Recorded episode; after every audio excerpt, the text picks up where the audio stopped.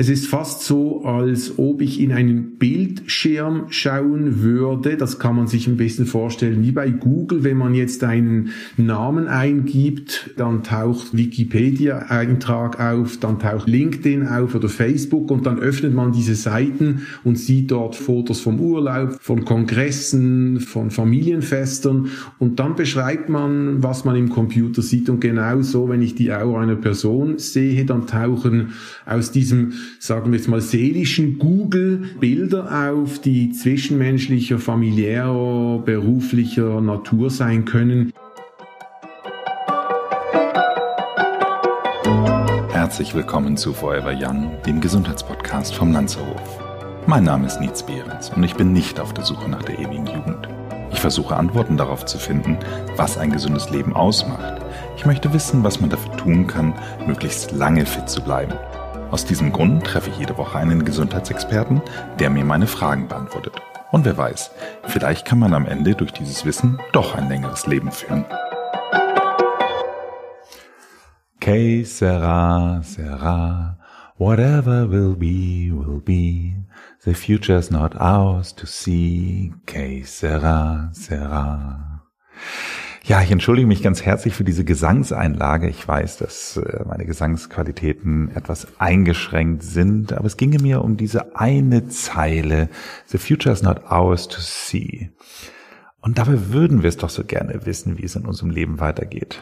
Natürlich nicht immer und für alle Lebenslagen, denn das wäre ja auch irgendwie langweilig, aber zumindest wäre es doch ab und zu schön, wenn uns jemand sagen könnte, ob wir uns auf dem richtigen Weg befinden. Und so einen jemand habe ich mir heute eingeladen. Martin Zoller gehört wahrscheinlich zu den international renommiertesten Sehern. Er hat schon Politikern, Unternehmern und Privatpersonen auf der ganzen Welt Ratschläge gegeben. Er hält Vorträge, Seminare und hatte auch schon T V-Shows in mehreren Ländern. Viele seiner Bücher sind zu internationalen Bestsellern geworden. Er veröffentlicht regelmäßig seine Vorhersagen. So kann man auch feststellen, dass er zum Beispiel die Wahl von Donald Trump schon sehr früh vorhergesehen hat, als es noch jeder für einen Scherz gehalten hat. Er hat schon auf fast jedem Kontinent gelebt, ist aber in Paris geboren und unüberhörbar in der Schweiz aufgewachsen. Wir sprechen heute über seine Fähigkeit, die Aura eines Menschen lesen zu können. Herzlich willkommen, Martin Zoller. Hallo Nils, danke, dass ich bei dir dabei sein darf, bei deinem Podcast und natürlich auch bei deinen Zuhörern. Und ja, in der Tat, der angeborene Dialekt, der bleibt sich wohl immer und ewig erhalten, aber ich denke, das ist auch nicht so. Absolut, absolut, macht dich ja nur authentischer. Lieber Martin, du kannst die Aura eines Menschen sehen. Wie kann ich mir das vorstellen? Wie sieht das für dich aus? Nun, ich möchte vielleicht kurz etwas ausholen. Die Aura, die sehe ich über die Intuition. Die Intuition ist der sechste Sinn, das heißt, wir werden alle mit einer Intuition geboren. Also wir haben in der Tat nicht nur die fünf uns bekannten Sinne, sondern es gibt dann halt eben auch noch diesen sechsten Sinn. Nun gibt es Menschen, die den sechsten Sinn sehr stark ausgeprägt haben, so wie es zum Beispiel andere gibt, die vielleicht einen sehr musischen oder künstlerischen Sinn oder Begabung haben und gute Musiker werden oder den akademischen Sinn oder die Wahrnehmung oder Talent sehr ausgeprägt haben und dementsprechend dann eher wissenschaftlich-akademische Richtungen gehen. Und dann gibt es eben Menschen wie jetzt mich zum Beispiel, die den sechsten Sinn, also den Sinn der Intuition, sehr, sehr stark ausgeprägt haben und dann eröffnen sich auch Dimensionen oder Wahrnehmungsebenen, die für viele Menschen nicht so einfach sichtbar sind, wobei ich möchte sagen, die Intuition, die kann auch geschult werden, die kann man lernen, genauso wie man auch Sprachen lernen kann. Aber eben auch hier wieder, den einen fällt das einfacher als den anderen und das hat mit Begabung oder Talent zu tun. Und bei mir ist es so, dass wenn ich Menschen ansehe über diese stark ausgeprägte Intuition, dann sehe ich nicht nur den physischen Körper und zum Beispiel die Kleider, die die Menschen tragen oder den Schmuck, sondern ich sehe dann in oder um den menschlichen Körper noch diesen, diesen Aura-Körper, diesen zusätzlichen Körper, der zeigt woher eine Person kommt, das heißt, welche sind seine Talente, Veranlagungen oder auch gewisse Einflüsse aus der Vergangenheit. Man kann auch sagen, dass die Aura eine Fotografie der Seele ist. Sie zeigt, was das menschliche Wesen ist und, und wie es ihm geht und was sein Leben ist. Es ist eine, ein weiterer Sinn, der erlaubt, den Mensch einschätzen und einordnen zu können. Und das ist eine wunderbare Art, natürlich auch viel über die Menschen zu lernen oder auch um mit Menschen arbeiten zu können. Also Beratungen zu machen, zum Beispiel für Einzelpersonen oder auch ein Kollektiv. Das können Unternehmen sein, das können Vereine sein, das kann eine Familie sein, das kann eine politische Partei sein, je nachdem, um welche Themen Themen und Gruppen es geht.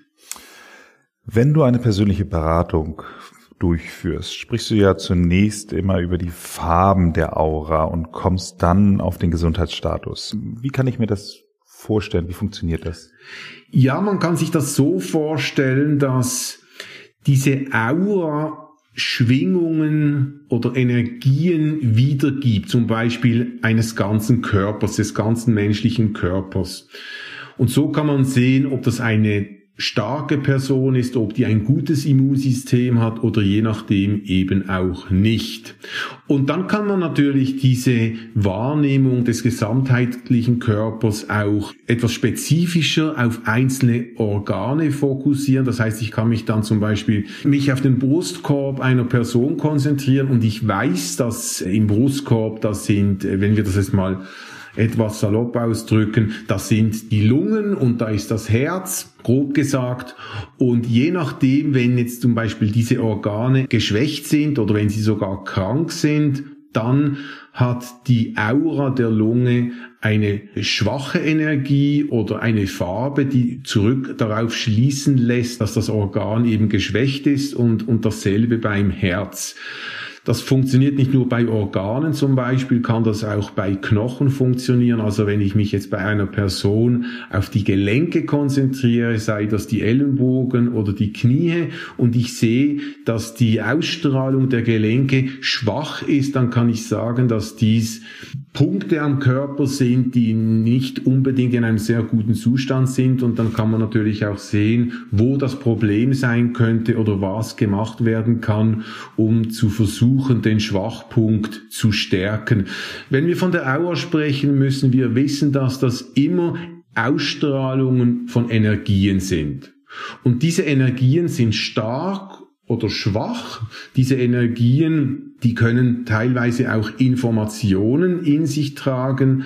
Also ich kann dann zum Beispiel manchmal auch sehen, wenn jetzt jemand eine schwache Aura bei der Leber hat, dass das äußere Einflüsse sein können, zum Beispiel bei der Leber jetzt, dass ich dann spüre, das sind Metalle oder Chemikalien, und dass ich dann nachfragen würde, ob in letzter Zeit mehrere oder starke Medikamente genommen werden mussten, oder ich sage, wenn ich sehr sicher bin, aha, das hat mit Fremdeinflüssen wie Medikamenten zu tun, und das dann so direkt auch identifizieren kann. Also es ist immer die Übersetzung oder Interpretation der Energien der einzelnen Organe oder Körperstellen. Ja, es ist wirklich ganz interessant, weil als wir uns kennengelernt haben, das muss so zweitausendzwölf gewesen sein, hatten wir ja auch mal so eine Session gemacht, und da hast du, ich bin in der glücklichen Lage, dass ich sehr selten gesundheitliche Einschränkungen habe, aber zu dem Zeitpunkt war ich gerade in einem Training für ja, eine Besteigung des Kilimandscharos, und da war es dann so, dass du mir gesagt hast, dass ich Rückenschmerzen habe, was per se jetzt erstmal wahrscheinlich sehr, sehr viele Leute hat, aber ich hatte eben halt angefangen mit dem Training, mit dem Rucksack und äh, Knie rechts. Und es war wirklich hundert Prozent richtig, und darüber hinaus, das war so faszinierend, sagtest du, ja, aber das liegt am Hüftschiefstand, das können die hier relativ schnell ja beheben, einer deiner deiner Physiotherapeuten. Und dann bin ich zum Physiotherapeuten gegangen, und der sagte mir, ja Mensch, Nietz, Wahnsinn, du hast ja hier ein Meter, äh, ein, ein Meter nicht, ein Zentimeter Hüftschiefstand, und haben das begradigt, danach waren meine Probleme weg. Also das hat mich schon sehr fasziniert. Aber du sprichst ja nicht nur über das Thema Gesundheit, also das finde ich ist ja noch irgendwie nachvollziehbar, dass wenn einem Körperschmerzen ausstrahlt, dass er damit dann auch vielleicht energetische Signale ausstrahlt. Aber du sprichst ja tatsächlich über sehr viel mehr. Du sprichst über Beruf, Beziehung, Familie, also den insgesamt Status quo, den man im Leben hat. Und das siehst du auch alles in der Aura?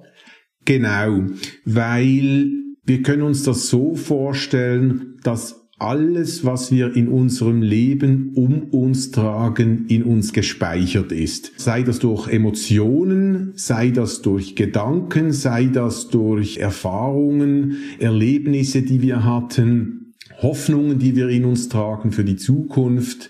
Natürlich ebenso wie zwischenmenschliche Beziehungen, also Ehepartner, die wir haben, Kinder, die wir haben, Eltern. Diese, diese Beziehungen sind ja alle in uns gespeichert. Und wenn ich die Aura lese, dann hängt es hauptsächlich davon ab, auf was ich meinen Fokus richte. Ich habe vorhin das Beispiel mit der Gesundheit gebracht. Ich konzentriere mich auf den Brustkorb und kann dann spüren, wie es zum Beispiel um die Lungen oder das Herz steht. Oder ich konzentriere mich auf die Arme und dann kann ich sehen, wie es bei den Ellenbogen ist oder eben im Unterleib gewisse Organe.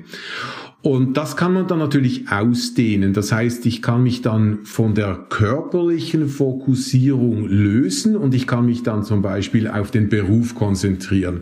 Das heißt, ich tauche dann in, in diese Fotografie des Menschen, die Aura in der Fotografie der Seele ein. Ich, ich sehe, was für Bilder, Emotionen, äh, Gefühle ich über den Beruf erhalte, da tauchen dann in diesem Falle, dehnt sich das dann aus. Das sind dann nicht nur Farben, sondern da tauchen dann auch in der Tat Bilder auf. Also wenn die Person zum Beispiel ein Tierarzt ist, dann, wenn ich die Aura lese und es geht um den Beruf, dann tauchen dann vielleicht plötzlich ein Pferd auf oder ein Hund oder eine Katze. Und anhand dieser Bilder kann ich dann Rückschlüsse ziehen, kann ich dann interpretieren, wie es im Beruf steht, wo gewisse Schwachpunkte sind oder Stärken oder mögliche Projekte, die angegangen werden müssen. Dasselbe natürlich auch in der Familie oder anderweiligen zwischenmenschlichen Beziehungen. Ich sage auch immer, dass die Aura ein raum- und zeitloser Körper ist. Das heißt, man kann auch, wie schon gesagt, gewisse Eindrücke eben über die Gesundheit erkennen, die aus der Vergangenheit mitgetragen werden, also speziell jetzt Krankheiten, tragen wir über längere Zeit oft schon in uns und dann kann eben auch teilweise gesehen werden, woher diese kommen oder wieso sie ausgelöst wurden und dasselbe natürlich auch durch Bilder aus dem Beruf. Es ist fast so, als ob ich in einen Bildschirm schauen würde. Das kann man sich ein bisschen vorstellen, wie bei Google, wenn man jetzt einen Namen eingibt, Vorname, Nachname, dann taucht äh, Wikipedia-Eintrag auf, dann taucht LinkedIn auf oder Facebook und dann öffnet man diese Seiten und sieht dort Fotos vom Urlaub, von, von Kongressen, von Familienfesten und dann beschreibt man, was man im Computer sieht. Und genauso, wenn ich die Aura einer Person sehe, dann tauchen aus diesem, sagen wir jetzt mal, seelischen Google Bilder auf, die zwischenmenschlicher, familiärer, beruflicher Natur sein können. Die interpretiere ich dann, die erkläre ich, wie ich sie sehe. Also in diesem Falle dehnt es sich dann aus von Farben, geht das dann auch in Bildern, wie beim Fernsehschauen oder eben wie beim Fotos und, und Texte lesen in Google.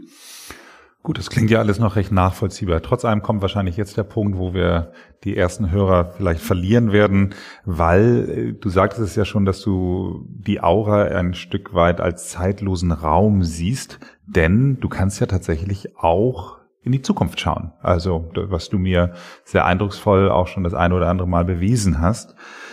Das funktioniert genauso, weil du im Grunde um dieses Du sprichst immer von der Fotografie, aber eigentlich ist es ja kein, eine wirkliche Fotografie ist ja fast dann eher ein Video, was sich in die Zukunft abspielt.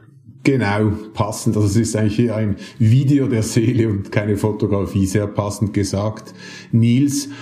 Wie gesagt, die Aura ist raum- und zeitlos und so kann man dann oder kann ich dann auch Eindrücke aus der Vergangenheit oder der Gegenwart und natürlich auch der Zukunft sehen. Und das ist natürlich sehr interessant für viele Kunden, wenn sie dann eben auch Fragen stellen können über Zukunftsperspektiven. Und, und nach meiner Erfahrung, ich mache solche Beratungen jetzt schon drei Jahrzehnte, möchte ich eigentlich Zukunftsanalysen in zwei Hauptkategorien einteilen. Die eine, das ist die festgelegte, das heißt, es gibt ganz klar in unserem Leben Situationen, die sind, man kann fast sagen, vorbestimmt, ähm, meistens durch von uns in der Vergangenheit ausgelöste Handlungen, die entwickeln sich und führen dann in der Zukunft zu einer Konsequenz, ähm, die dann auch nicht mehr wirklich verändert werden kann.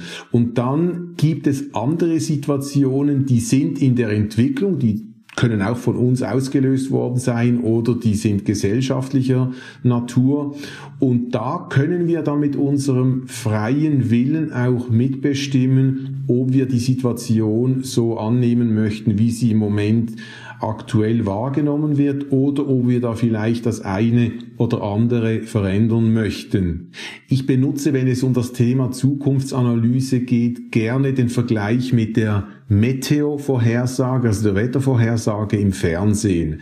Da sehen wir dann nach der Tagesschau, dass in den nächsten Tagen ein Hoch von Südosten herkommt und dann wissen wir, die Wetterentwicklung wird so und so und dann heißt es auch noch, dass die Temperaturen zwischen diesen und jenen Graden erwartet werden dürfen und wenn wir das wissen, können wir natürlich gewisse Vorsichtsmaßnahmen treffen. Wenn wir zum Beispiel, wenn heute Mittwoch ist und wir wissen, dass am Samstag im Meteo ein Regenschauer vorhergesagt wird mit fallenden Temperaturen und wir haben den, das Geburtstagsfest des kleinen Kleinen Sohnes, dann werden wir mit größter Wahrscheinlichkeit nicht auf den Spielplatz gehen und das Fest dort vorbereiten mit der Gefahr, dass es verregnet wird, sondern sagen wir halt, gut, in dem Falle planen wir das Fest zu Hause, weil es eben nicht so gut aussieht, was das Wetter angeht. Das heißt, wir haben dort interessanterweise doch immer auch äh, die Möglichkeit mitzubestimmen,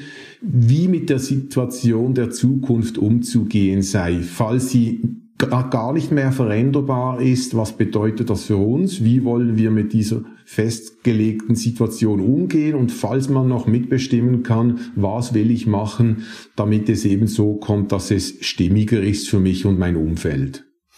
Ja, ich fand es sehr faszinierend, auch in diesem Gespräch. Kamst du dann irgendwann auch auf meine Tochter, die ist, ja, wie gesagt, ist jetzt sieben, acht Jahre her, die war dann dementsprechend nochmal deutlich jünger und da fang, fingst du auch dann bei ihrer Statusanalyse, obwohl sie ja gar nicht im Raum war oder nicht mehr in der Nähe war, mit ihrer Gesundheit an und sagtest, dass die Verletzung am rechten Fuß, dass das nicht schlimm ist und schnell wieder besser wird und da habe ich gemeint, ist gibt keine Verletzung am rechten Fuß. Und äh, hattest du, warst du so ein bisschen irritiert, hast dann mit anderen Themen weitergemacht und das Gespräch war so mittags gegen zwölf und äh, meine Tochter war um siebzehn Uhr dann beim Kickboxen und ist dann da unglücklich, äh, ja, hat sie dann gegen die Wand getreten und sich ihren rechten Fuß verstaucht. Das äh, ist natürlich mhm. schon so ein Moment, wenn ich nach, als ich nach Hause kam und dann meine Tochter mit dem Eisbeutel auf dem Fuß gesehen habe, fand ich dann doch schon etwas, ja, ich will mal sagen, fast schon ein bisschen unheimlich, muss man sagen. Trotzdem, bei all dem, was du mir jetzt erklärt hast, kann ich das auch wirklich nicht so ganz nachvollziehen. Also ich habe diese Zukunft der Verletzung meiner Tochter ja mit Sicherheit nicht in mir getragen, wie du es beschreibst. Also das ist der Punkt, den, den ich nicht ganz verstehe.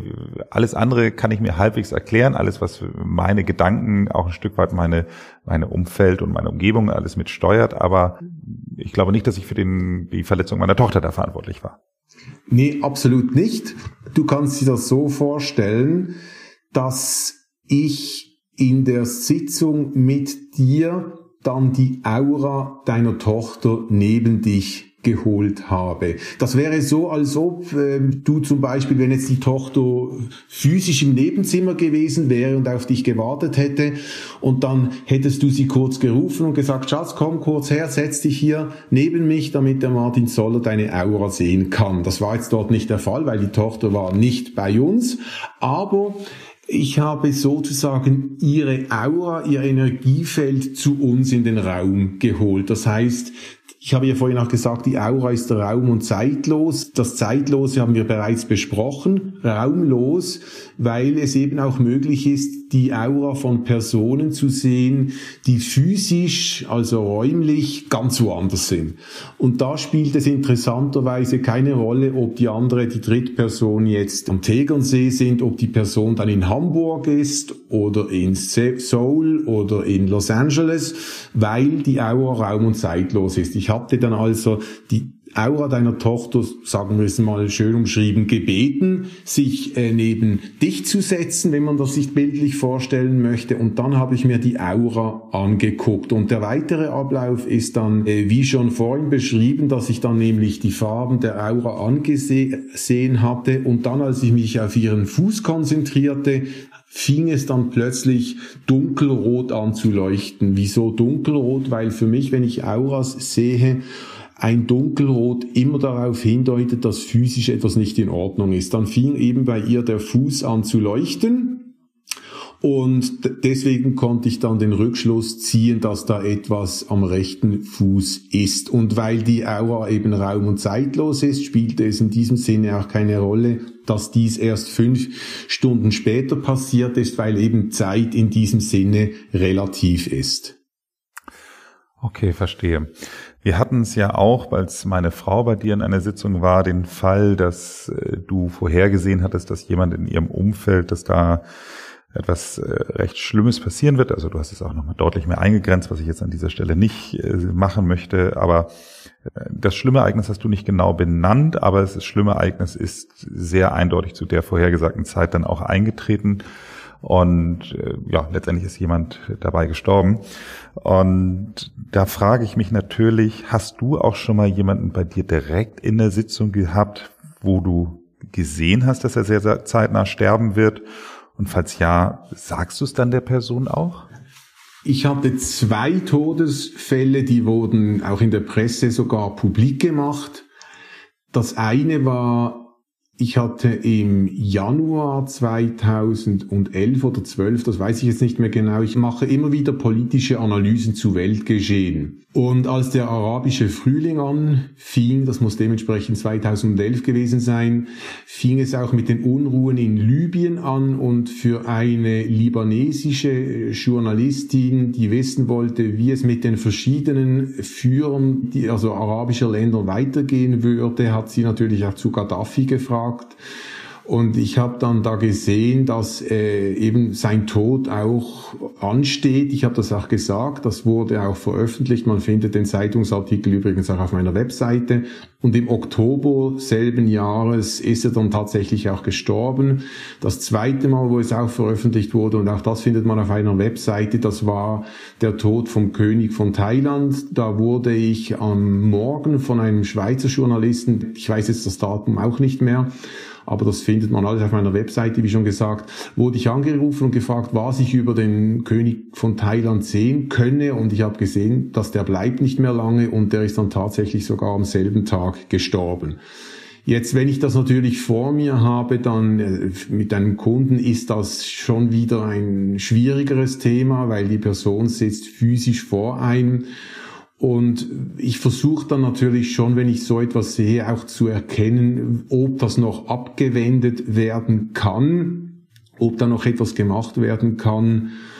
Und versucht dem so auch noch entgegenwirken zu können. Das ist nicht nur jetzt mit dem Ableben, sondern allgemein mit allgemeinen Situationen so natürlich. Es ist schwierig, manchmal mit gewissen Situationen umzugehen, vor allem wenn sie schwerer Natur sind, tragischer Natur könnte man auch sagen in diesem Sinne.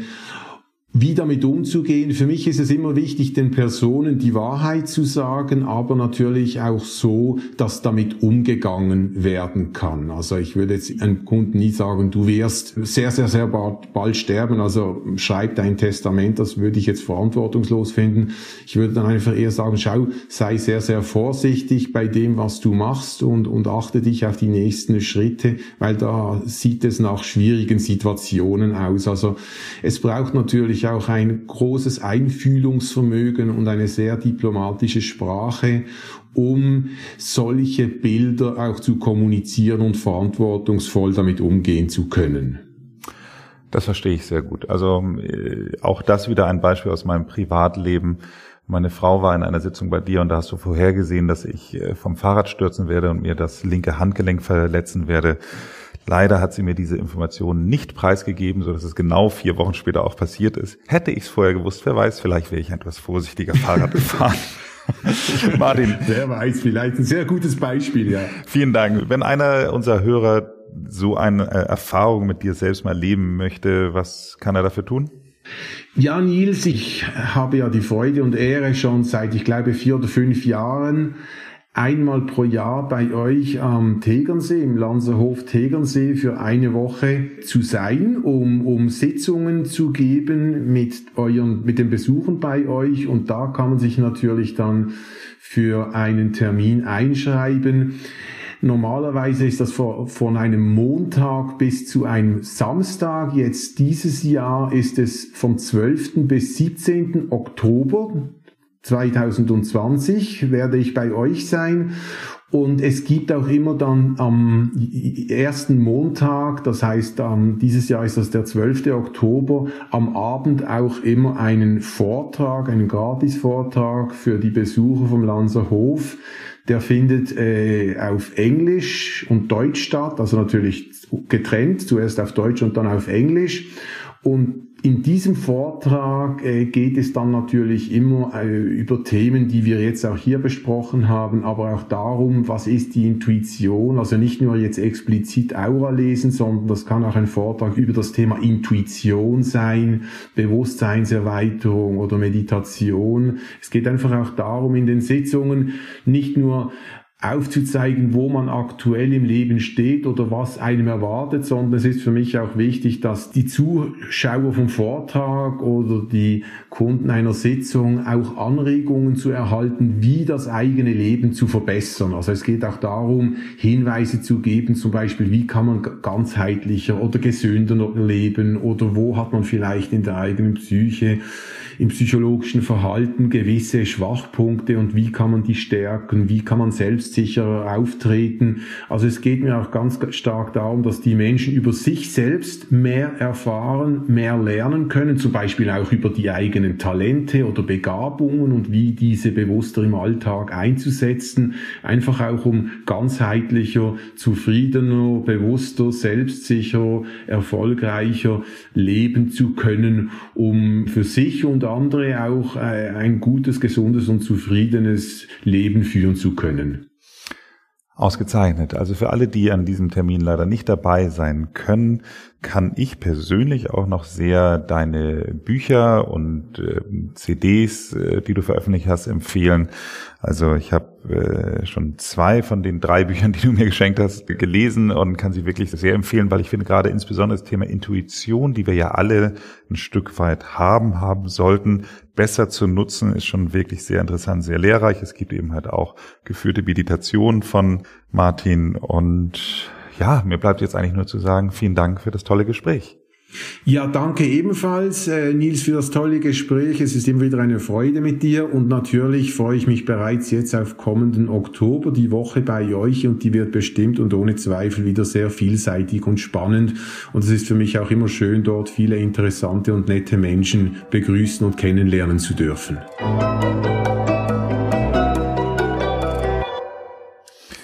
Sag mal, Martin, was ich mich wirklich schon immer gefragt habe, siehst du die Aura eigentlich permanent? Also gehst du so durch die durch die Welt und dann siehst du die ganze Zeit so, oh, da, der hat aber eine interessante Aura, oder musst du dich da schon irgendwie in einen bestimmten Status versetzen? Ja, es geht natürlich schon darum, dass ich mich darauf konzentriere. Das ist so wie ein bewusstes daran denken wollen. Es ist vielleicht auch, oder es ist wichtig auch zu erwähnen, dass wenn ich die Aura sehe, dass es nicht nur ein visuelles Empfinden ist, sondern es findet auch ein sehr emotionaler Austausch statt. Das heißt, ich spüre die Menschen dann gleichzeitig auch immer sehr stark. Und wenn das jetzt tagtäglich der Fall wäre, dann würde ich überflutet werden. Also ich gebe mir natürlich auch Mühe im Alltag nicht immer hinzuschauen, sondern ich schalte das auch bewusst ab. Das ist, das Aura-Lesen ist mein Beruf, Berufung, und dementsprechend ist es auch wichtig, dass ich ab einem gewissen Punkt dann für mich sage, so Martin, jetzt reicht's, jetzt hast du Feierabend, jetzt, jetzt gehst du ein bisschen spazieren, jetzt trinkst du ein gutes Glas Wein, jetzt gehst du ausreiten, wie auch immer. Und dann schalte ich das ab und dann äh, versuche ich, die Menschen halt zu sehen, wie jeder andere auch, damit ich da auch genügend Distanz dazu finde, damit, wenn ich dann wieder neue Sitzungen habe, ich wieder frisch getankt bin und mich dann auch wieder von Neuem voll und ganz auf die Person vor mir einlassen kann. Und beim nächsten Mal wird es bei Forever Young wieder sportlich. Runtastic-Erfinder Florian Schwandner wird bei uns zu Gast sein, um uns auf den neuesten Stand der Fitnesstechnologie zu bringen. Bis dahin, machen Sie es gut und bleiben Sie gesund.